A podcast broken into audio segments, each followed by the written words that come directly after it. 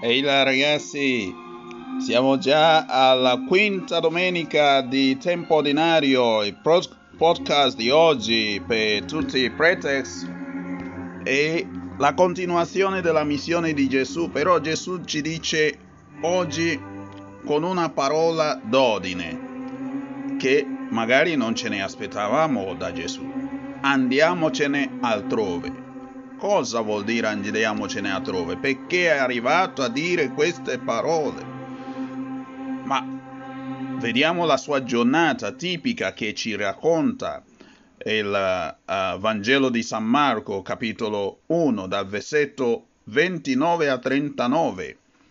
Sapete cosa è successo? Che Gesù ha fatto una giornataccia, una giornata, però di quelle piene, era uscito dalla sinagoga e poi cosa è successo? È andato a casa di Simon Pietro e di Andrea e dicono che eh, lì si è trovato con un problema.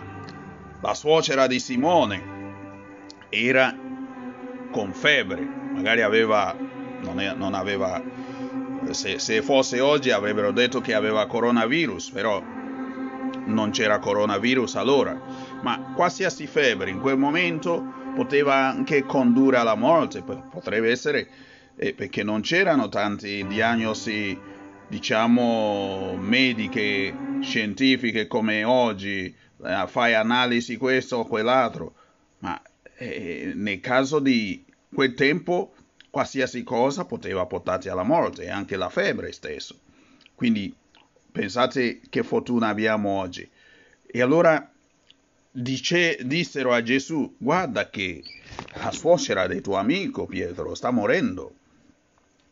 E naturalmente eh, Gesù va perché deve aiutare a Pietro. Si vede che questa suocera voleva tanto bene a Pietro e Pietro la voleva, lo, lo, la voleva bene. Ecco, non è come oggi dove e suoceri e, e, generi non si vedono a volte.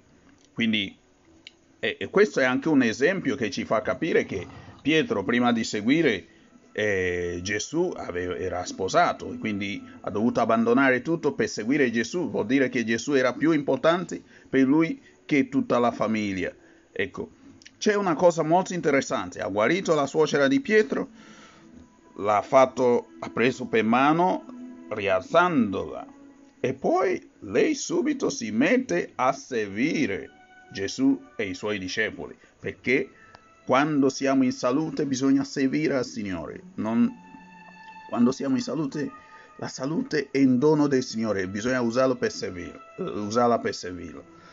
Poi c'è una cosa molto interessante, naturalmente questa cosa che Gesù ha fatto non, non è che rimane nascosta, tutta la gente viene a sapere che questa suocera che sembrava spacciato e, e, e, era stato guarito. Allora tutti portano tutte tipologie di malati e, indemoniati e così li portano tutti a Gesù e, e lui naturalmente, generosamente li guariva, li guariva tutti.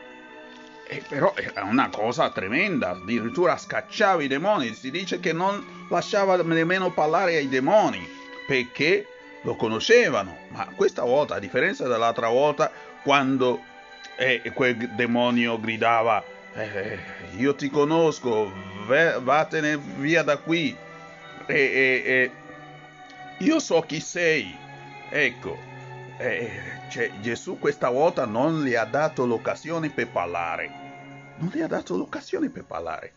Ecco, anche questo è una cosa molto interessante.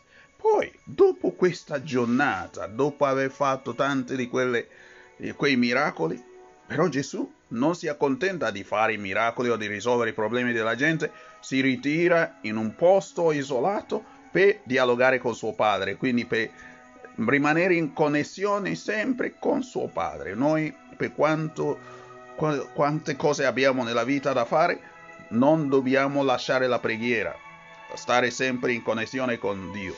Ecco, Gesù che cosa aveva per pregare? Eh, perché noi siamo abituati a credere che pregare è solo per chiedere a Gesù e Dio che ci faccia qualcosa, ma la preghiera è una connessione da cuore a cuore tra un due persone che si amano. Gesù e suo padre si amavano o si amano, quindi devono continuare a comunicare. Ecco, e un'altra cosa molto interessante è qui che vi vedo io. E, e, guardate, quando Gesù si ritirò a pregare, cosa succede?